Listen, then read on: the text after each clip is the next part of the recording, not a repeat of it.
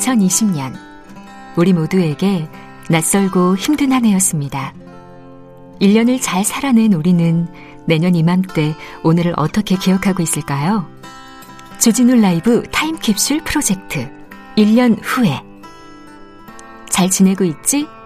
참 잘 견뎠네. 지금도 많이 힘드니? 이젠 괜찮아질 거야. 1년 후에 나에게 보내는 여러분의 메시지를 차곡차곡 담아 2021년 겨울 다시 꺼내보려 합니다. 참여는 짧은 글 50원, 긴 글 100원의 정보 이용료가 드는 문자 9730 또는 카카오톡 플러스 친구에서 조진울 라이브 검색하셔서 친구 추가하시고 메시지 보내주셔도 됩니다. 조진울 라이브 타임캡슐 프로젝트 1년 후에 여러분의 많은 참여 기다립니다. 주진우 라이브 이슈 티키타카입니다. 최진봉 교수, 김명민, 김병민 비대위원 함께하고 있습니다. 중대재해기업처벌법 좀 봐야 되겠는데요. 정부 안 법의 취지를 완전히 무시하고 법의 실효성을 완전히 빼버린 껍데기만 남은 아니다. 이런 비판이 야당 쪽으로부터 나오고 있습니다. 김병민 의원님 먼저 네. 예 말씀하십시오. 정, 의당 입장에서 가장 강하게 비판을 하고 있죠. 네. 그리고 그 김용균 씨 어머님 같은 경우도 어 김태년 원내대표를 향해서 했던 말이 굉장히 어, 크게 회자가 되고 있는 상황이기도 합니다. 예. 다른 법들은 왜 더불어민주당이 다 신속하게 일방적으로 음. 처리하면서 예. 이 법만은 야당이 필요합니까? 이렇게 얘기를 하고 있는데요. 우리 당이 국민의힘으로 당명도 바꾸고 정강 정책도 바꾸면서 노동자의 생명과 안전을 존중하고 있는 기본적인 철학을 굉장히 좀 강하게 담았습니다. 예. 그래서 김종인 위원장이 지난 기간 아, 정의당과 함께 여기에 관련된 내용들을 한번 얘기했던 적도 있고 네. 다만 지금까지 해왔던 더불어민주당의 법안 처리 행태 어, 거의 모든 것들을 보면 사실상 정부가 모든 책임들을 지고 끌고 간다고 하는 국회의 태도와 모습에는 변함이 없습니다. 음. 아, 여기에 대해서 무조건적으로 민주당이 다 해라 이렇게 빠지지는 않는 상황이지만 네. 적어도 법을 발의했던 박주민 의원이 있는 것이고요. 음. 그리고 지금 정의당이 강은미 원내대표가 발의한 두 개 안이 있습니다만 예. 여기 정부가 정부 입법까지 내놓은 상황 아니겠습니까? 예. 그럼 뭔가 기본적인 토대가 되는 내용들을 바탕으로 논의가 진행이 돼야 되는데 음. 지금 더불어민주당 상황에서도 본인들의 180석에 달하고 있는 거대 여권 내에서도 우왕좌왕하는 모습을 보이고 있기 때문에 뭐가 확정된 아닌지 모르겠다. 거기에 대한 분명한 안을 갖고 와야 음. 그를 바탕으로 사실상 입법에 대한 어, 보다 본격적인 논의가 진행되는 것 아니냐. 음. 법사위에서도 일부 반대하는 어, 의원들의 의견들이 있습니다만은 여기에 대해서는 국민의힘이 주도적으로 법안을 처리하고 있는 입장은 아니다 보니까 일단은 여권의 핵심적인 조정의 내용들을 먼저 보여줘라라고 얘기를 하고 있는 상황입니다. 최진봉 교수님은 어떻게 답변하시겠습니까? 저는 일단 김병민 의원 얘기 예. 그 얘기가 그대로 실천되길 바래요. 진짜로. 음. 그러니까 무슨 말이냐면 예. 국민의힘이 저는 일단 민주당이 이번에 논의하면서 여러 가지 물러난 부분 저는 비판합니다. 이건 있을 수 없는 일이라는 생각이 들어요. 음. 아니, 그러니까 정부에서 입법에서 올린 내용이 원래 국회의원들이 주장하고 얘기했던 내용보다 좀 뒤로 후퇴한 거잖아요. 예. 원청에 대한 책임 조항을 더 줄이고 완화시키고 공무원 처벌 조항도 완화시키고 징벌적 손해배상 내용도 줄이고 이게 말이 됩니까? 음. 저는 아니라고 봅니다. 예. 저는 더 강하게 가야 된다고 봐요. 그래서 음. 국민의힘이 지금은 물론 이제 야당에서 여당의 여러 가지 이런 모습들을 비판하시지만 나중에 정말 이게 다시 원, 원점으로 돌아가서 제가 주장한 것처럼 강하게 처벌하고 좀 더 책임을 강하게 묻고 공무원들 처벌 기원도 강하게 했을 때 국민의힘이 지지해야 된다고 생각해요. 저는 지금 김병민 의원님 말씀하셨던 것처럼 음. 그렇게 해서 중대재해기업처벌법이 원래 원한 원래 우리가 생각하고 정말 원청이 제대로 관리를 안 해서 하청 업체들이 제대로 일을 못 안 하고 있고 그러다 보니까 생명들이 죽어 나가는 거 아닙니까? 음. 노동자들이 앞으로 살 세계가 너무나 암울해요. 그러면 민주당도 이런 태도를 보이면 안 된다고 저는 보고 정부도 이렇게 하면 안 된다고 저는 봐요. 정말 아까 제가 말씀드린 것처럼 원청에 대한 책임을 강화시키고 공무원들의 책임도 강화시켜서 관리 감독 잘하도록 만들어야 되고요. 거기에 대해서 국민의힘도 지금 얘기하는 것처럼 적극적으로 지원하고 지지해서 통과시켜야 된다. 얼마나 많은 사람들이 지금도 밖에서 떨고 있습니까? 생명의 위협을 어, 느끼면서 일하고 있는 상황입니다. 그분들 보호해야 되잖아요. 소중한 생명 노동자들의 권리가 보호될 수 있도록 민주당, 정부 그리고 국민의힘도 함께 힘을 합쳐야 된다. 저는 그렇게 생각합니다.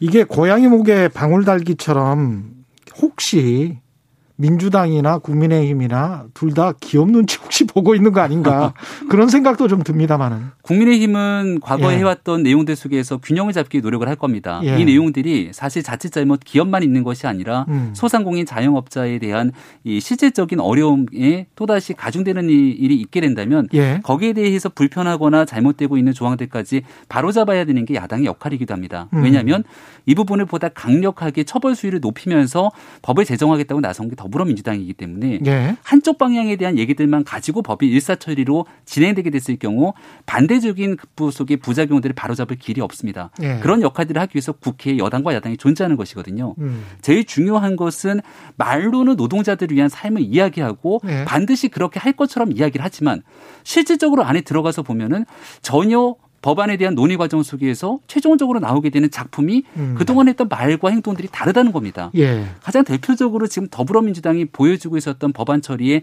많은 과정들이 지난번에 있었던 공정경제 3법이라고 불렸던 내용들 속에서도 앞과 뒤가 다른 모습들이 너무나 많이 비춰졌거든요. 예. 저는 정치가 좀 솔직해야 된다고 생각하고 음. 더불어민주당이 이 부분에서 기업의 입장들을 충분히 들어서 얘기를 할 수밖에 없다라고 한다면 자신 있게 나서서 이야기를 해야 되는데 김태년 원내대표가 지난 기간 동공지진이라고 불릴 정도로 예. 야당의 탓을 하다가 갑자기 우왕좌왕하는 모습을 보였던 점을 보게 된다면 예. 지금이라도 조금 더 솔직하게 우리 더불어민주당이 해야 되는 입장이 이것입니다라고 국민들과 지지자들 앞에 좀 나섰으면 좋겠습니다.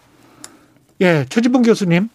네, 저는 더불어민주당이 그렇게 해야 된다고 봐요. 그러니까 예. 저는 김정민 의원에 전적으로 동의하고 예. 다만 아까도 말씀드렸어요. 음. 그러니까 김정민 의원이 아까 앞에 한 부분이 저는 좀 우려스럽습니다. 예. 그래서 그러, 그러니까 이게 기업의 입장에도 고려해야 된다. 물론 해야죠. 그러나 음.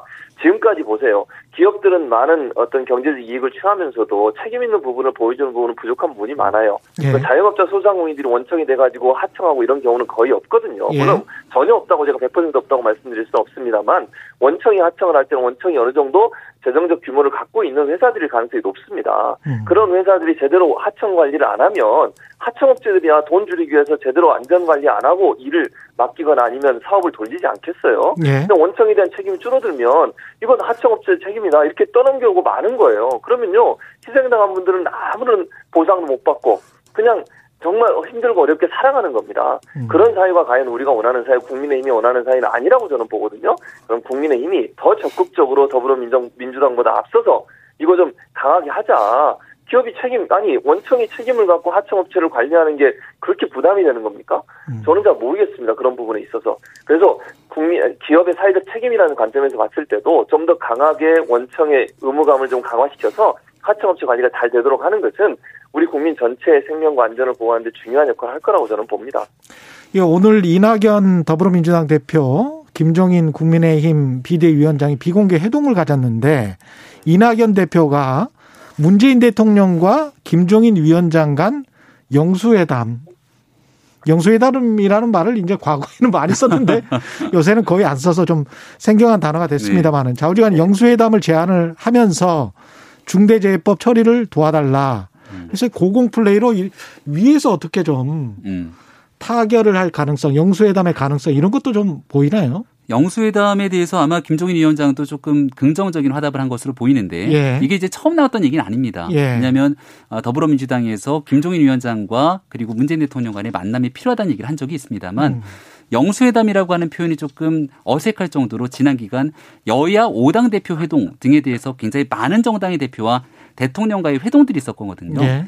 근데 지금 현재 상황에서는 교섭단체 내에서 유일한 야당의 몫을 가지고 있고 음. 또 더불어민주당과 여론조사의 여러 가지 측면 속에서 제1야당으로서의 굳건한 지위를 갖고 있는 상황이기 때문에 네. 국정의 여러 가지 난맥들이 있을 때 제1야당 대표와 함께 대통령이 직접 만나서 음. 문제를 풀어내기 위한 회담은 굉장히 중요합니다. 음. 그래서 만약 어떤 핵심적인 의제를 바탕으로 예. 야당과 같이 국정 운영을 풀어나가기 위해서 김종인 위원장과 문재인 대통령이 만나겠다고 하면 이걸 거절할 명분이라든지 거절할 하등의 이유가 없다고 생각합니다. 최 교수님은 어떻게 생각하십니까? 어, 저는 긍정적으로 봐요. 음. 만나셔서 얘기하고 대화해야죠. 그리고 음. 야당도 적극적으로 의사를 표현하고 대통령도 그 중에 정말 대통령이 뭐 생각하실 때 있는 부분은 받아들이고 이 여야가 협치하는 모습 보여줘야죠. 저는 중요하다고 보고요.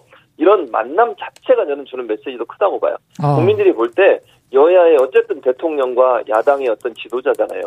두 분이 만나서 얘기하고 또 뭐 서로 의견도 교환하고 뭐 반대 얘기도 할 수 있을 거고요. 예. 그런 과정을 보여주는 것 자체만으로도 국민들이 볼 때는 여야가 열심히 국민을 일하는구나 또는 국회와 그 다음에 어, 정부가 함께 일, 손을 받쳐서 일하려고 노력하고 있구나 이런 모습을 보여줄 수 있기 때문에 저는 긍정적으로 평가하고 이런 모임들이 많았으면 좋겠어요. 자, 자주 있었으면 더 좋을 것 같고요. 음. 그런 과정을 통해서 협치의 모습을 보여주는 것 그것이 국민들에게도 안정감을 줄 수 있는 좋은 기회가 될 거라고 생각합니다. 예. 다른 거 다 떠나서 지금 음. 국민들이 불안해하고 걱정하는 게 백신 문제였고 예. 정부도 부담을 갖는 게 백신 문제였지만 예. 대통령이 스스로 직접 통화를 통해서 모더나 백신 확보했다고 얘기하지 않습니까?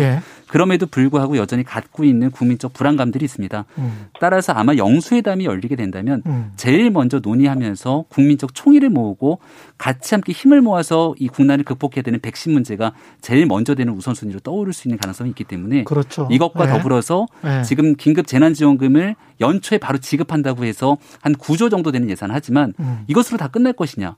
2021년에 편성된 예산으로는 기존 예산도 없어서 예비비까지 다 해서 주는 거거든요. 네. 하지만 그것만으로 아마 부족할 겁니다. 그럼 그 이후에 나타나게 되는 소상공인, 자영업자 등에 대한 우리 국민들의 어려움을 위해서 지원금이 나올 때는 어떻게 해야 될 것인지 음. 이런 코로나 위기 극복에 대해서 만이라도 일단 음. 여야가 힘을 합칠 수 있는 모습 보여주는 것은 국민들께 큰 희망을 줄 거라고 봅니다. 힘들었는데 2020년 좀 아름답게 마무리가 됐으면 좋겠습니다. 예. 마지막으로 2020년 결산을 좀 해봐야 될 텐데요. 가장 기억에 남는 일들, 말들 뭐 이런 게 있었습니까? 어떻게 보십니까? 기억에 남는 일은 예. 아무래도 뭐 코로나 사태가 코로나. 아닐까 예. 싶고요. 정치적으로 봐서는 윤석열 총장 찍어내기를 둘러싸고 있는 여러 일들이었을 거고 오늘 보니까 박범계 예. 의원이 법무부 장관으로 예. 내정됐던데 거기에서 한마디 기억에 남는 말 하나만 좀 드리겠습니다. 예. 예산 심사하면서 살려주세요 한번 해보세요. 아. 이렇게 했던 이제 법무부 장관 가시면은 아마 국회 법사위에 많은 의원들이 박범계 장관님께 이럴 겁니다. 예. 살려주세요 한번 해보세요라고. 아. 아니 그 아, 많고 재밌네. 많은 말 중에 예. 아니 김병미 의원이 그 많고 많은 말 중에 그걸 꼭 꼽아서 아니 오늘 딱 임명이 되, 예, 내정이 되셨습니까? 저도 그런 말씀을 드리겠습니다. 예. 저도 뭐 저도 정치적으로 지금 김병미 의원과 거의 비슷한데요. 예. 검찰총장 징계 문제가 사상 초유로 이루어졌잖아요. 물론 사상 음. 초유라는 표현은 저는 이렇게 이해해요. 왜냐하면 지금까지는 검찰총장이 징계위원회 회부가 되거나 뭐 직무 정지가 되면 바로 옷 벗고 나가신 경우들이 대부분이었거든요. 예. 그런데 윤 총장은 계속 이제 자리를 지키시는 거니까 이래서 징계위원회까지 가게 됐다는 거 말씀을 드리고 어쨌든 사실관계는 모르겠지만 검찰총장과 관련된 뭐 가족과 관련된 수사도 진행되고 있는 상황이고 이것도 사상 초유거든요. 사실 네. 검찰총장 가족과 관련된 수사가 진행되고 물론 뭐 지금 제가 아까 말씀드렸습니다. 결과는 아무도 모르는 겁니다. 또 측근이라고 불리는 분들의 관련된 여러 가지 의혹들도 있고 이런 상황이고 그 고소 고소가 돼 있는 상태고 이런 상황이기 때문에 그 부분도 우리 사회에 여러 가지 이제 추후에 어떤 경우가 나오느냐에 따라서 결과가 바뀔 거라고 생각이 들고요. 예. 저는 이제 또 그러면 이제 김명미 의원은 티키타카니까 28일 날 예. 28일 날 차명진 전 의원이 자신의 페이스북에 올린 글이 있어요. 뭐라고 올렸냐면 예. 지금 국민의힘은 김종인이 진리요 길이다. 왜이 글을 올렸냐면 예. 민경욱 당협위원장이죠. 전 의원이죠. 당협위원장이 이제 이번에 당협위원회에서 이제 어, 나가시게 됐어요. 예. 그랬더니 그건 독재자나 하는 일이다. 음. 그래서 제가 이거 보면서 이런 생각이 들어요. 국민의힘이 김 저는 김종인 위원장이 하는 일에 대체적으로 긍정적으로 봅니다. 기본적으로 예. 비대위원회 그러니까 김 어, 김병민 의원도 비대위원이잖아요. 예. 그러니까 바, 바꾸려고 노력을 하는데 이게 너무 힘들 것 같다는 거예요. 아. 그러니까 내부적으로 총질을 너무 많이 하. 총질이라는 표현을 써 제가, 제가 죄송한데 내부적으로 반발하고 개혁을 하려는 부분들을 막고 있는 사람이 너무 많아요. 아. 지금 드러나지 않아서 그렇지 이런 이런 분들이 계속 있다고 하면 또 말하지 않고 있지만 국민의힘의 변화나 변혁을 반대하는 사람이 있다고 하면 예. 과연 내년에도 국민의힘이 바뀔 수 있을까? 김병민 의원 혼자 저렇게 열심히 싸우는데 음. 성과가 있을까? 아. 안타까운 마음이 들었습니다. 그 김명민 위원은 예. 그 국민의힘에서 아웃사이더나 왕따 뭐 이런 아, 거는 전혀 그렇지 않습니다. 인사이더십니까? 인싸십니까? 아, 지금 김종인 비대위 중심으로 우리 당이 대동단결해서 함께 끌고 예. 가는 많은 모습들이 보이고요. 예. 오히려 한마디만 더 티키타카니까 말씀해 드리면 예. 아니 문재인 대통령이 추미애 장관 건 가지고 사과까지 했는데 예. 윤석열 총장 탄핵해야 된다라고 나서서 주장하게 되는 더불어민주당 의원들의 행태를 보게 되면 예. 이건 대통령부터 국회의원까지 손발이 안 맞는 정당의 모습보다 예. 지금 현재 우리 당 내부 구성원들의 네. 핵심적인 역할 하시는 분들의 의견들은 충실히 모아서 국민들을 위해 나아가고 있다 이렇게 말씀드립니다. 티키타카만 하지 마시고 2021년에는 예, 정치권 사회가 좀 이랬으면 좋겠다. 좋은 말도 좀 해주세요. 마지막으로. 예. 네. 우리가 올해를 보면서 예. 일상이 이상이 돼 버렸다라는 예. 얘기를 많이 하거든요.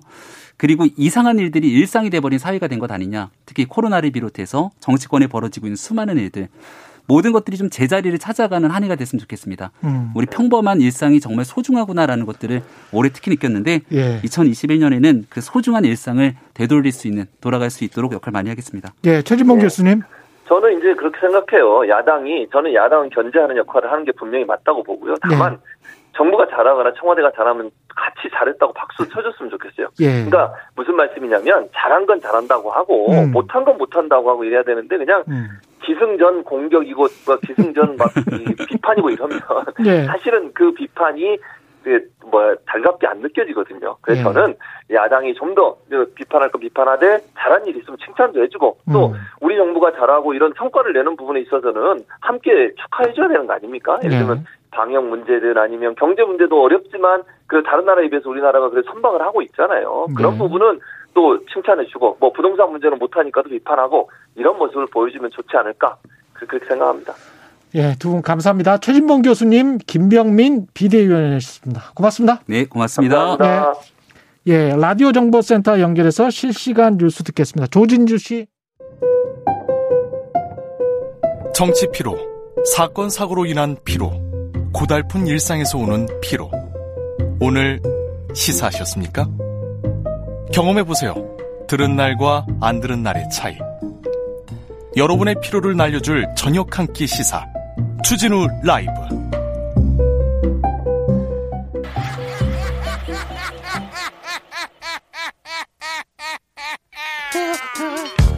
또 있구나, 로고. 예, 발로 뛰는 기자, 탐구하는 기자, 세상에 질문을 마구 던지는 기자, 기자가 본 오늘의 세상, 기자들의 수박. 라이브 기자실을 찾은 오늘의 기자는 KBS 김비치라 기자입니다. 안녕하세요. 네, 안녕하세요. 선배 예. 반갑습니다. 예, 반갑습니다. 문재인 대통령이 초대 공수처장 후보 지명했습니다. 국회 분위기는 어떤가요? 사실 지난 7월 15일에 공수처법이 처리되고 음. 6개월 가까이 국회가 정말 이 문제를 놓고서 엄청난 진통을 겪지 않았습니까? 예. 그러다가 이제 드디어 후보 추천이 일단락됐기 때문에 민주당 입장에서는 드디어 한 곱이 넘겼다. 음. 이제 이 후보를 지명한 것에 대해서는 디테일하게 평가는 하지 않았지만 일단 중립성과 공정함을 기대한다라고 밝히고 민주당은 바로 속도를 내서 예. 이른바 검찰 개혁 시즌 2에 드라이브를 바로 걸었습니다. 음. 28일 날 특위를 만들고 예. 오늘 그 윤호중 법제사법위원장이 간담회를 열어서 내년 2월 내에 수사권을 아예 떼내서 검찰을 기소 전문 기관을 하는 2단계를 만들 것이고 내년 2월 안에 법안을 제출하고 상반기에 제도화까지 완료하겠다. 그야말로 검찰 개혁에 있어서 이제 본격적인 드라이브를 걸겠다라는 식으로 민주당은 오늘 반응이 나왔습니다. 그동안에 재보궐 선거도 있고 내후년에는 대통령 선거도 있고 그런데 그게 뜻대로 계속 그렇게 될지는 모르겠습니다만은 국민의힘은 지금 법적 대응에 나서기로 한 거잖아요. 맞습니다. 예. 상했던 대로 나를 세우면서 이제 음. 야당의 동의가 없이 날치기 된 후보다. 즉 공수처법은 계속해서 내용 자체가 위헌일 뿐만 아니라 절차적으로도 요건을 갖추지 못했다라는 게 국민의힘 주장인데요. 예. 그렇기 때문에 지금 이 개정법, 야당의 거부권이 박탈된 이 개정법에 따라서 진행됐다면 결과도 인정할 수 없다. 이 전체 음. 과정에 대해서 우린 이제 법적으로 하나하나 따지고 들겠다. 이 예. 과정으로 넘어간 겁니다. 아시는 것처럼 지난 2월에 이제 미래통합당 이름으로 위원 어, 위헌 심판이 청구가 돼 있지 네. 않습니까? 네.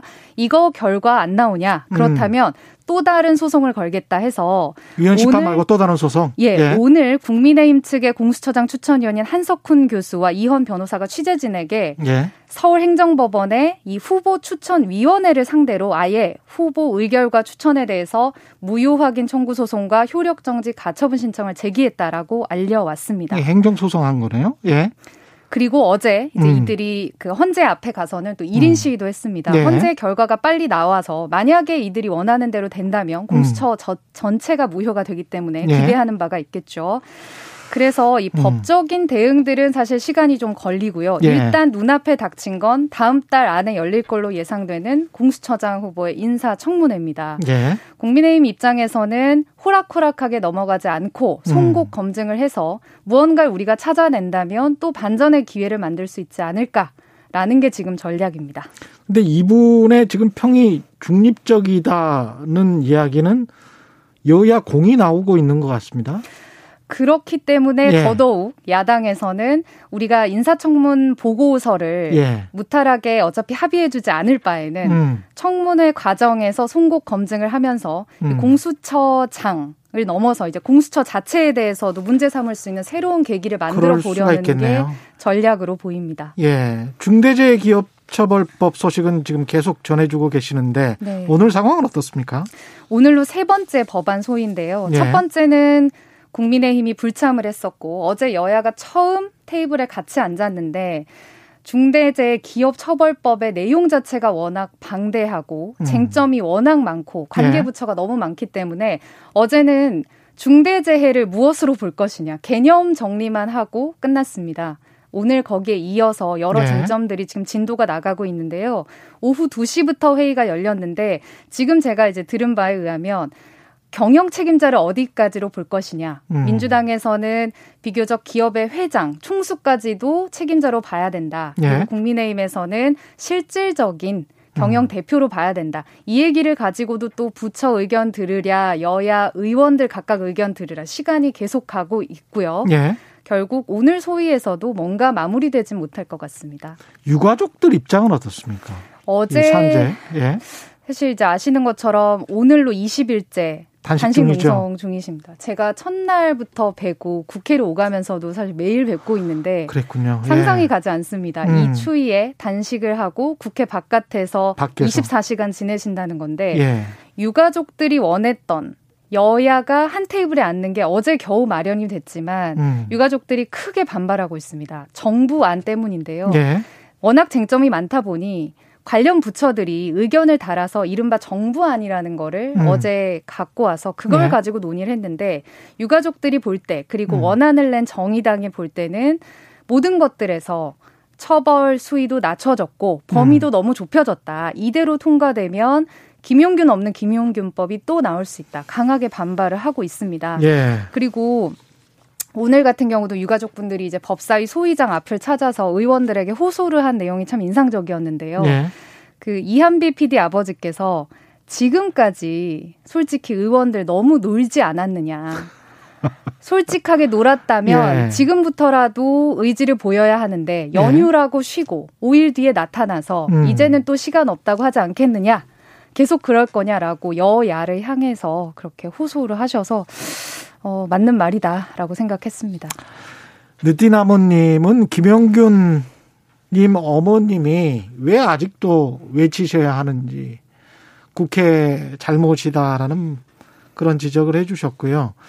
이게 올해 안에 임시국회 회기 안에 처리될 수가 있을까요? 오늘이 12월 30일이고 예. 그 내일은 회의가 아마도 열리지 않을 걸로 지금까지는 보입니다. 예. 그렇다면 예. 연휴 끝나면 1월 4일인데 예. 회기 종료가 8일이지 않습니까? 예. 이 많은 쟁점들을 정리해서 전체 음. 회의로 넘겨서 본회의까지 5일 안에 갈 수 있을지는 저로서는 상상이 가지 않습니다. 그 얘기인 즉슨 음. 이 법안이 나온 게 6개월 전인데 예. 지금까지 정말 논의를 안 하다가 예. 마지막에 몰아붙이듯이 했을 때 과연 그 법이 어, 모두가 원하는 법이 될 수 있을지 누구 그렇죠. 책임일지는 정말 모두가 생각을 해봐야 될 것 같아요. 산업계나 기업계 쪽에서 말하는 것도 일면 타당한 측면들이 분명히 있을 거거든요. 맞습니다. 그러면 그런 것들이 어떻게 처리가 될지도 또다시 법안이 통과된다고 하더라도 또 논란이 될 수 있을 것 같습니다. 그렇죠. 논란을 없애기 위해서는 이런 예. 재정법을 만들 때 진작에 음. 심도 깊게 논의를 했어야 되는데 예. 그러지 못한 채 오늘 같은 경우도 이낙연 대표와 김종인 비대위원장이 비공개로 회동을 했습니다. 예. 여기서 중대재 얘기가 나왔고 음. 어, 이제 정부안이 나왔으니까 음. 입법을 하자 예. 의지만 자꾸 얘기를 하고 있거든요. 예. 과연 이 의지만으로 음. 어디까지 갈 수 있을지 그 법안이 어떻게 갈 수 있을지에 대해서는 의원들이 더 이상 말이 아닌 행동으로 보여줬어야 하는 거 아닌가 이제 솔직하게 와서 솔직하게 할 수 있으면 할 수 있다 어디까지 할 수 있다 여당이 먼저 이렇게 솔직하고 정직해지는 지는 게 좋은 것 같아요. 사실은 맞습니다. 예. 그게 되지 않기 때문에 지금 서로 탓을 하는 거거든요. 예. 야당이 의사일정 협의 안 해줘서 여기까지 왔다. 음. 야당은 너희가 항상 늘 단독 통과도 할 수 있는데 예. 무슨 말이냐. 예. 양쪽 다 지금 일리가 있는 얘기로 서로 평행선에 달리다가 예. 여기까지 왔는데요. 예. 그 모든 의원들 그리고 정세균 국무총리도 단식 농성장 찾아서 단식 이제 멈추시라 우리가 열심히 하겠다라고 음. 얘기를 했지만 이분들께서는 우리가 단식 빠져나가면 제대로 안 될 것이다라고 하면서 계속 그렇죠. 의지를 보이고 계십니다. 또 걱정되는 측면이 많고 내년 재보궐 선거 여야 움직임 굉장히 가파 그 바빠지고 있는 것 같은데 야당 상황 먼저 살펴볼까요? 네, 예. 뭐 여야 모두 어떤 후보들 나올지 그리고 이 선거가 워낙에 대선 전초전이기 때문에 그렇죠. 관심이 많은데요. 예. 일단 속도를 내고 있는 건 야당입니다. 음. 오늘 오전에 국민의힘이 첫 공천관리위원회를 열었는데 예. 모두의 관심은 역시 안철수 국민의당 대표를 과연 어떻게 할 것인가였습니다. 예. 그래서 지금 뭐 민주당을 탈당한 금태섭 전 의원까지 포함을 해서 음. 야권이 단일 대우를 이뤄서 선거를 과연 치를 수 있을지 음. 그리고 그렇게 되려면 어떤 후보에게 소위 유리하거나 불리한 룰이 없이 이 음. 과정을 음. 무탈하게 가서 이탈자가 없을지 예. 이게 공간위에서 정해지는 정말 중요한 거지 않습니까? 예. 그래서 오늘 회의가 첫 번째 회의가 끝나고 위원장이 이제 정진석 의원에게 기자들이 음. 전부 다 예. 안철수 대표 어떻게 할 거냐 이런 어. 얘기를 물어봤어요. 예. 그랬더니 이제 경선 단일화 얘기나 이런 거 나눈 적 없다. 음. 일단은 선을 그었는데 우리가 우리 스케줄대로 진행을 해 나가되 국민의힘 스케줄대로 네, 예. 나가되 어, 모두에게 공평한 모두에게 공평한 경선을 하겠다라는 얘기를 했습니다. 예. 그래서 일단 선을 그었지만 음. 이제 경선 룰이 어떻게 되느냐를 놓고서는 예. 아마 모두가 알아차릴 수 있을 수도 있을 것 같아요. 그러니까 경선 룰이라는 게 당원을 얼마나 포함시키느냐, 국민 일반 투표를 얼마나 포함시키느냐 뭐 이런 거죠. 맞습니다. 예. 공천관리위원회 가기 전에 당 음. 내에서 이제 경선 준비위라는 게 있는데 음. 일단은 경선 준비위에서는 자 그러면 예비 경선 때 100% 여론 조사를 하고 예. 본 경선에 가서 여론 8 당원 2 이렇게 해서 룰을 하면 여론 8 어, 당원 2 네. 예. 그렇게 해서 하면 외부 인사들에게도 좀 유리하지 않겠느냐라고 했지만 음. 지금 외부에서 즉 예. 안철수 대표나 예. 금태섭 전 의원이 볼 때는 예. 100% 시민 룰로 해야 시민 아. 경선으로 해야만 예. 들어오겠다라는 뉘앙스를 풍기고 있거든요. 아. 왜냐하면 당원 투표는 무조건 불리하죠. 그렇겠네요. 당 외부에 있던 예. 분들. 예. 그래서 지금 경선 룰이 어떻게 될지는 음. 공천관리위원회에서 결국 결정을 하겠지만 예. 어, 주호영 원내대표도 오늘 어, 마지막에 1대1 구도나 3자 구도 가 되지 않겠느냐라고 아. 얘기를 하면서 사실상 예. 어떻게든 단일화를 만들 수 있는 룰을 제시할 것이다. 이렇게 얘기를 했습니다. 국민의힘 입장에서는 경선이 최대한 흥행에 성공하기 위해서는 거의 모든 범야권 후보들이 다 참여하는 맞습니다. 그런 경선이 돼야 되는 거잖아요. 네. 그런데 네. 당원 입장에서는 음. 당원에게 정말 중요한 권한인데 이 네. 권한을 1도 주지 않는다면 그러네요. 하고 반발을 하고 있기 때문에 당비도 계속 납부했는데. 맞습니다. 제일 중요한 권리 행사인데 예. 이거를 막을 수는 없단 말이죠. 예. 그래서 지금 크게 생각해서는 어떻게든 흥행을 시켜서 예. 단 하나의 후보를 낸다면 음. 우리는 어떤 후보가 나와도 이길 수 있다라는 게 지금 이 범야권의 음. 어떤 분위기예요. 그러니까 예. 굉장히 큰 자신감을 가지고 음. 단일 대우 형성하겠다라는 분위기로 어떻게 보면 지금 야당 입장에서는 굉장히 긍정적인 분위기가 그렇죠. 형성이 되고 있습니다. 여당은 어떻습니까? 지금 여당은 오히려 예. 야당의 분위기 때문에 움찔해서 새로운 아. 움직임들이 나오고 있는데요. 예. 사실 어, 확실하게 나가겠다라고 한 분은 아직은 민주당에서는 우상호, 우상호 의원이 전부지 않습니까? 예. 근데 이 우 의원이 야권 단일화에 맞서서 우리도 열린 민주당과 당대당 통합을 해야 한다. 이렇게 직설적으로 얘기를 했습니다. 아예 당대당 통합하자. 왜냐하면 지금 열린우리당 같은 경우 김진애 의원이 김진애 벌써 의원. 선거 예. 출마를 선언을 했는데요. 음.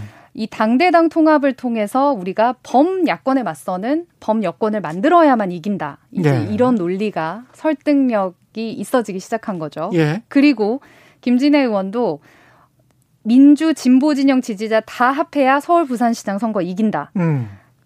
어, 기자들이 완주 의사를 묻는 질문에도 즉답은 피했습니다. 즉 예. 선거 전에 당대당 통합이 만들어질 가능성이 높지 않느냐, 어. 열린 민주당도 생각이 있지 않느냐라는 음. 쪽으로 해석을 해볼 수가 있는데요. 어, 앞서 말씀드린 것처럼 워낙에 최근 당 지지율이 좋지 않고 예. 범야권이 하나로 뭉칠 가능성이 높아지기 때문에 예. 언젠가는 해야만 했던 열린 어. 민주당과의 통합이 이 시점을 기준으로 해서 전략적인 하나의 선택으로 가면서 통합이 되지 않을까 관심 포인트가 될것 예, 같습니다. 흥미로운 전개가 되고 있군요. 네. 예, 기자들의 수다 지금까지 KBS 김비치라 기자였습니다. 고맙습니다. 고맙습니다. 예. 네, 교통정보센터 연결합니다. 정현정 씨 나와주세요. 테이크아웃 시사 나왔습니다. 오늘도 하나 챙겨가세요. 주진우 라이브.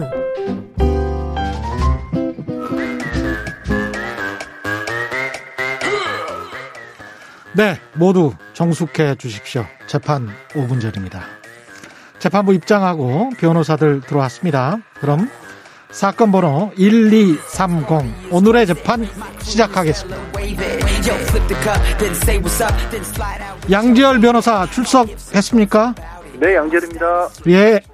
박지훈 변호사 출석했습니까? 네, 출석했습니다. 예. 양 변호사님, 박 변호사님, 여기서 처음 뵙습니다. 예. 예, 전화로 인사드리네요. 예.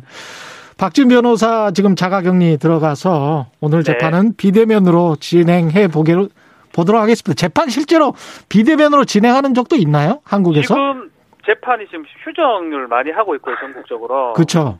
간혹 비대면 뭐 권고 사항이긴 한데 아직까지 뭐 일반화된 건 아닙니다.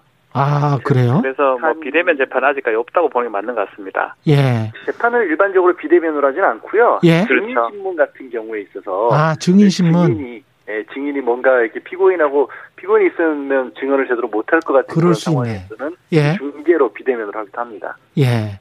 오늘 재판은 지난주 정경심 동양대 교수의 1심 선고가 있었는데 정 교수와 검찰 모두 항소했습니다. 2심의 주요 쟁점은 뭐가 될지 정 교수 측과 검찰 각각 어떤 부분을 강조할 거라고 보시는지 이야기해 주십시오. 네, 제가 먼저 말씀드리겠습니다. 예, 박진 변호사님. 예. 예. 쌍방이 지금 다 항소를 한 상황이고요. 예. 일단은 정경심 교수 측에서는 증거 채택 부분을 조금 다툴 걸로 봅니다. 예. 특히 동양대 PC 관련해서 위법하다고 했는데 증거가 채택이 됐어요. 그것을 토대로 많은 사실관계 인정되기 때문에 예. 그 증거 부분을 다툴 것 같고 또 사실관계 중에는 입시 비위 관련해서 세미나 참석한 거는 맞는데 뭐 참석한 거는 맞는데 뭐 인정하기 좀 어렵다. 좀 애매하게 확정된 부분들이 꽤 있습니다. 이런 부분 등등 많이 좀 다툴 것 같고 뭐 검찰은 오히려 무죄가 된 부분을 또 좀 다투지 않을까 이렇게 예상이 됩니다. 음, 양결 변호사님은 어떻게 생각하십니까? 일단 지금 그 이번 1심에서 조금 이제 법적으로 봐도 상황이 이해가 안 되는 부분이 표창장에 대한 판결이 두 개가 있어요. 음. 그래서 이제 공소장을 그 지난해 9월 6일날 재판에 넘기면서 예. 그때 재판에 넘겼을 때 공소장을 하나로 정리를 못하고 그때 기소한 거는 그때 기소한 거대로 무죄라고 하고 추후에 나중에 기소한 건 또 그거를 유죄라고 했거든요. 예. 그러니까 표창장 하나를 놓고 재판이 두 개가 있는 그런 좀 성립할 수 없는 상황이기 때문에 예. 그 부분에 대한 정리가 반드시 필요할 것 같고요. 예. 어, 1심에서 워낙 그 자녀의 학사 그 비리 관련해서 이 부분이 거의 전면적으로 다 유죄가 인정됐기 때문에 음. 뭘 쟁점을 한다기보다 전반적으로 다 다투지 않을까. 음. 그리고 이번에 이제 판결문이 500페이지가 넘는 판결문이 나오면서 예. 재판부에서 왜 이거를 유죄로 받는지에 관한 근거들을 다 제시를 하고 있어요. 예. 그런데 어 그 근거들이 아 이게 다툴 수 있을 만한 근거들도 좀 쉽게 눈에 띄는 것들도 있거든요. 예. 아마 그런 것들을 전반적으로 다 다투겠죠, 뭐. 정경심 교수가 재판에서 거짓말을 했다, 뭔가를 감추고 있었다, 이거를 재판부가 좀 확인한 것 아닌가 그런 이야기들이 나왔지 않습니까? 정경심 교수의 예, 박 변호사 예. 먼저 말씀하시죠. 예. 아예 뭐 박진 변호사님 예. 그렇게 돼 있습니다. 판결문상으로는 예. 거짓말이고 반성하지 않고 그러기 때문에 실형을 선고하면서 법정 구속까지 예. 이제 논리적으로 그렇게 돼 있는데 음. 글쎄요 뭐 범죄를 좀 다투는 입장에서 그걸 음. 인정을 하고 반성하는 경우는 없거든요, 사실은. 그렇다면 재판할 수가 없는 거죠. 뭐 그런 부분은 조금 아마 2심에 가서도 계속 할 겁니다. 뭐 일각에서는 예. 범죄를 좀 인정하고 예. 다툰다면 일부만 다툰다면 뭐 집행유예 뭐 가능성도 있지 않느냐 이런 뭐 얘기도 있는데 예. 뭐 변호사들이 항상 그런 것을 고민을 하긴 합니다. 음. 그렇지만 이 사건은 지금 1년 이상 지나오면서 계속적으로 다투었던 부분이기 때문에 예. 2심에서도 계속적으로 어, 범행 사실은 인정하지 않고 아. 여러 가지 증거를 다툴 거로 저는 생각이 듭니다. 양지열 변호사님도 비슷한 생각이세요? 어, 사실 그 이게 재판부에서 굉장히 좋지 않게 봤어요. 예. 판결문 자체를 보고 보면 아예 예를 들어서 이런 겁니다. 이 표창장 원본 그러니까 위조한 원본 가지고 있는데도 내놓지 않고 있다. 음. 이건 뭐 검찰이 주장한 것도 아니고 재판부가 그렇게 본 거예요. 예, 예. 그리고 이제 검찰에서 그러니까 노트북을 어, 정경심 교수 개인적으로 사용하는 노트북도 있었는데 음. 그것도 내놓지 않고 있다. 정 교수는 아예 그런 노트북이 없다는 거거든요. 예. 그러면서 심지어 이제 정 교수가 증언을 허위 증언을 강요하는 바람에 그러니까 진실을 말하고 있는 다른 증인들이 이 정신적 피해까지 입었다라는 식의 그런 표현까지 등장을 해요. 예. 일반적인 재판에서 보기 어려운 정도의 그런 그 판단이어서 음. 이 부분은 도대체 어떤 부분이 그렇게 재판부로 하여금 좋지 않은 심정을 주게 했는지도 아마 좀 넓은 범위에서 좀 항소심에서는 다투지 않을까 하는 생각도 듭니다. 이 반면에 정경심 동양대 교수의 1심 재판부를 탄핵해달라는 국민청원이 청와대에 올라와서 42만 명이 동의했는데요.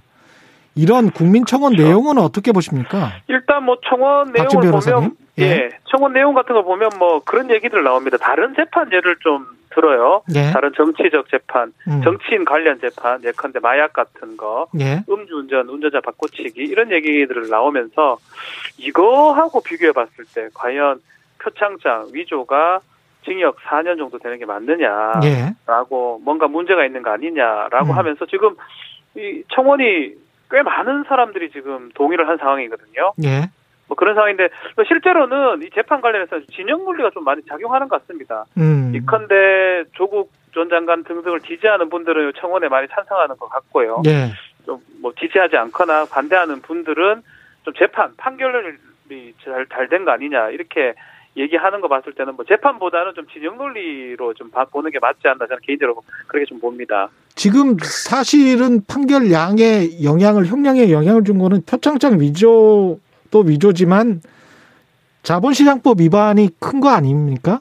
양결 변호사님? 예. 자본시장법 위반 부분은 예. 그러니까 물론 이제 뭐 저 미공개 정보를 이용했다든가 이런 음. 부분들이 있긴 합니다만 예. 사실 이제 미공개 정보 이용한 부분들에 대해서는 어, 실현이 되니까 실제로 이익을 본 부분은 정말 액수가 얼마 안 돼요. 예. 그러니까 기대이익이라고 해서 음. 이거는 이제 미국 자본시장법상 불법성을 인정을 할 때 주식 가치가 제일 높았을 때 그때 팔았으면 얻을 수 있었을 이익을 다 위조로 인정을 한 거거든요. 예. 그래서 그거를 따지면 2억이 넘지만 실제로 한 1,600만 원 가량 그 주식 팔아서 어, 얻은 수익이 음. 그래서 그걸로 그렇게 나쁘게 신증을 세무성했다고 보기는 어렵고요. 예. 그리고 이제 그 정보라고 하는 게 어, 어떤 권력형 비리라든가 음. 뭐, 뭐 조국 당시에 뭐 법무부 장관 이전이었으니까 민정수석이었을 때뭐 그 청와대에서 고급 정보 이런 것들이 들어간 건 전혀 아니거든요. 예. 그래서 그런 부분들 때문이라기보다 오히려 학사 비리 부분을 더 엄중하게 본 것 같은데 어. 문제는 그렇습니다. 지금 박지훈 변호사가 잠깐 나눈 말씀 나눴던 부분에 제가 조금만 첨언을 드리자면 예. 이런 부분 있죠. 검찰에서는 마지막으로 구형하는 단계에서도 새로운 형태의 권력형 비리라는 얘기를 계속 강조를 했어요. 네. 그러니까 그거를 강조했던 이유는 사실 이 수사, 이 재판이 처음에 시작됐던 게, 음. 이조전 장관 청문회, 그 법무부 장관 지명하자마자 이루어진 재판이었는데, 예. 그거를 그렇게까지 이제 수사를 했었던 명분이 검찰에게는 권력형 비리여야 되거든요. 사실. 예. 근데, 음, 지금 뭐 오천 조카의 재판도 그렇고, 1심이지만 음. 정현식 교수 재판, 재판부가 그렇게 엄중하게 죄질이 안 좋다고 본 재판에서도 권력형 비리의 부분은 나온 게 없거든요. 예. 하다못해 뭐 사회적 지위를 이용했다라고도 얘기를 하는데 만약에 사회적 지위를 이용한 거라면 표창장은 굳이 왜 위조를 하겠습니까? 오히려 음. 그거 뭐 봉사상 이런 거 하나를 지위를 여기서 얻어내는 게 훨씬 빨랐겠죠. 그래서 음. 그런 부분들이 아마 이 재판에 대해서 반대하는 반대하는 어떤 좋지 않은 시각으로 보시는 분들이 국민청원에 그렇게 많이 참가하신 게 아닌가 싶습니다. 이재용 삼성전자 부회장 국정농단 사건 파기 환송심 오늘 마무리됐는데요. 그 사건으로 좀 넘어가 보죠. 특검이 징역 9년을 구형했습니다. 오늘 네. 재판에서 어떤 이야기가 나왔는지 그것도 궁금하고요. 네. 오늘 재판은 박진 뭐 변호사님입니다. 예. 결론을 종결하고 이제 결심을 해서 이제 다음에 이제 선고를 받는 걸로 지금 보이는데 예.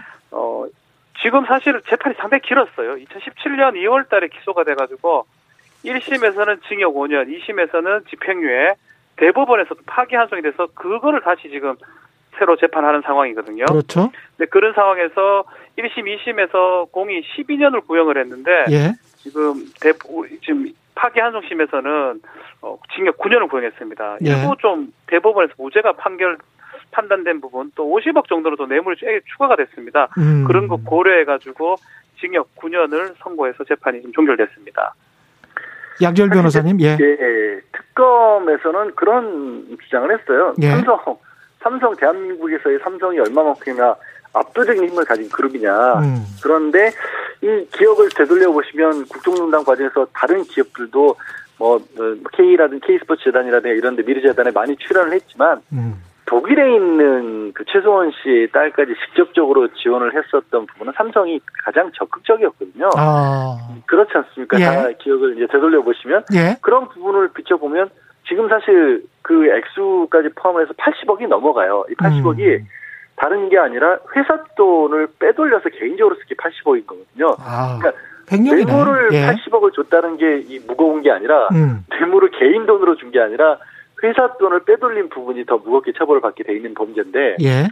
사실 50억 원 이상이면 하한선이 5년이거든요. 아. 5년부터 출발입니다. 예. 음, 그리고 뭐 그게 그거 하나만 있는 범죄도 아닌 거고요. 음. 뭐 조금 전에 얘기를 나눴던 그러면 저기 아까 말씀드린 그 정윤식 교수 같은 경우 주식 투자에서 가상으로 얻은 이익이 2억 2천인데 예. 그걸로 실형 법정 구속이 됐지 않습니까? 물론 다른 범죄도 있지만 예. 그러면 80억이 넘는 회사 돈을 빼서 지금 어, 전직 대통령이 구속이 돼 있는 게 사실 이재용 부회장의 역할이 가장 큰 셈인데 예. 그럼 과연 이재용 부회장에 대해서는 어떤 식의 선고가 내려질지도 아마 굉장히 많은 국민들이 이걸 비교를 하면서 뭐 보지 않을까 싶네요. 그렇죠. 거기다 이제 삼성 네. 준법 감시를 양형에 그렇죠. 반영하겠다는 식으로 지금 이야기를 하고 있으니까 이거 좀 달라졌 달라졌던 부분이 준법 감시 위원회 제도거든요. 예. 사실은 준법 감시 위원회 제도는 우리가 뭐 일반적으로 이거 법원에서 얘기를 하는 부분은 아닌데 예. 이번에 아마 처음으로 좀 얘기가 되는 것 같습니다. 음. 우리가 회복적 사법이라 그래요. 재판에서 벌을 주는 것보다는 사회에 복귀시켜주는 그런 걸 회복적 사법이라 그러는데 예. 이 소년범에서 많이 적용을 하는데 재벌한테 이런 게 적용하는 게 별로 없습니다. 음. 그렇지만 이미 재판부에서 준법 감시위원회 제도 얘기를 하면서 삼성에서는 준법 감시위원회를 만들었고요. 예. 그 후에 지금 잘하고 있는지 평가가 평가조차 했습니다 이번에. 예. 그래서 이거 결과가 많이 반영될 걸로 보고 예. 만약 이것 때문에 좀 집행유예가 될 가능성이 높지 않을까 이렇게 많은 법조계에서는 좀 예상을 좀 하고 있습니다. 아니 근데 저는 좀 이해가 안 가는 게 죄를 짓고 피고인이 돼 있는 사람들은 자연인인 이재용을 비롯한 그 삼성의 임원들인데 그렇죠. 그 준법 감시는 삼성에 만드는 거 아니에요? 회사에 만든 거죠. 그러니까 삼성이라는 법인과 자연인 이재용과 이재용이 같은 겁니까? 사실 그 부분을 재판부에서 예. 지금 굉장히 어떻게 보면은 잘못된 우리나라의 기업 문화를 재판부가 인정을 하면서 지금 재판을 하고 있어요. 이해가 안 되던데요, 그 부분이. 네. 예. 그러니까 제가 아까 말씀드렸다시피 이재용 부회장이 가장 큰 지금 법법형이는 행위는 뭐 모르겠어요. 뇌물을 주는 것 자체도 나쁜 행위지만 예. 그 뇌물을 자기 자 그러니까 삼성을 물려받기 위해서 음. 삼성을 물려받기 위해서 삼성 돈을 빼서 뇌물을 줬다라는 거거든요. 음. 그러니까 자기 개인적으로는 하나도 손해를 보지 않고 뇌물도 줬고 그걸 바탕으로 해서 삼성이라는 세계 1위의 기업을 물려받은 그런 상황인데 예. 그걸 놓고 지금 어, 재판부에서는 앞으로 삼성을 어떻게 운영할 것인지를 또 이재용 부회장에게 묻는 겁니다. 그러니까요. 이게 너무 이게 뭐 어, 어, 어떻게 저도 이렇게 앞뒤가 맞지도 않고 예. 그리고 박 변호사도 지금 잠깐 얘기를 했지만 예. 이 회복적 사법이라는 그런 의미는 전제가 뭐 소년범 이런 것도 있지만 뭔가 끼쳐진 사회에 끼쳐진 손해를 회복시켜 놨을 때를 예. 바탕으로 하는 겁니다. 예. 뭘 회복시켜 놨죠? 그래서 박주 변호사님은 상법 박사시잖아요. 네. 상법 전공했습니다. 예. 이게 좀, 이 좀 이해가 안 돼서요. 저도 그렇죠. 일반적으로. 처음, 처음 본 거고, 뭐, 미국식 뭐 어떤 양형 제도를 아마 도입한 것 같은데 저는 뭐 이 얘기를 좀 드리고 싶어요. 예. 이거를 이번 재판에 파기환송심에서 했던 거는 아마 서울고등법원에서 좀 집행유예를 좀 생각을 하면서 이걸 한 게 아닌가 예. 생각이 들어요. 지금 코로나 시국인데도 재판을 강행을 했고요. 예. 판결 선고까지 지금 잡아놨거든요. 예. 그, 런 거 봤을 때는 또 재판부 이동이 있을 거니까 이 재판부에서 음. 한 걸로 보이고 음. 집행유예가 될 가능성이 좀 높지 않나 이렇게 예상이 좀 됩니다. 최종 선거는 언제쯤 나옵니까? 이거는?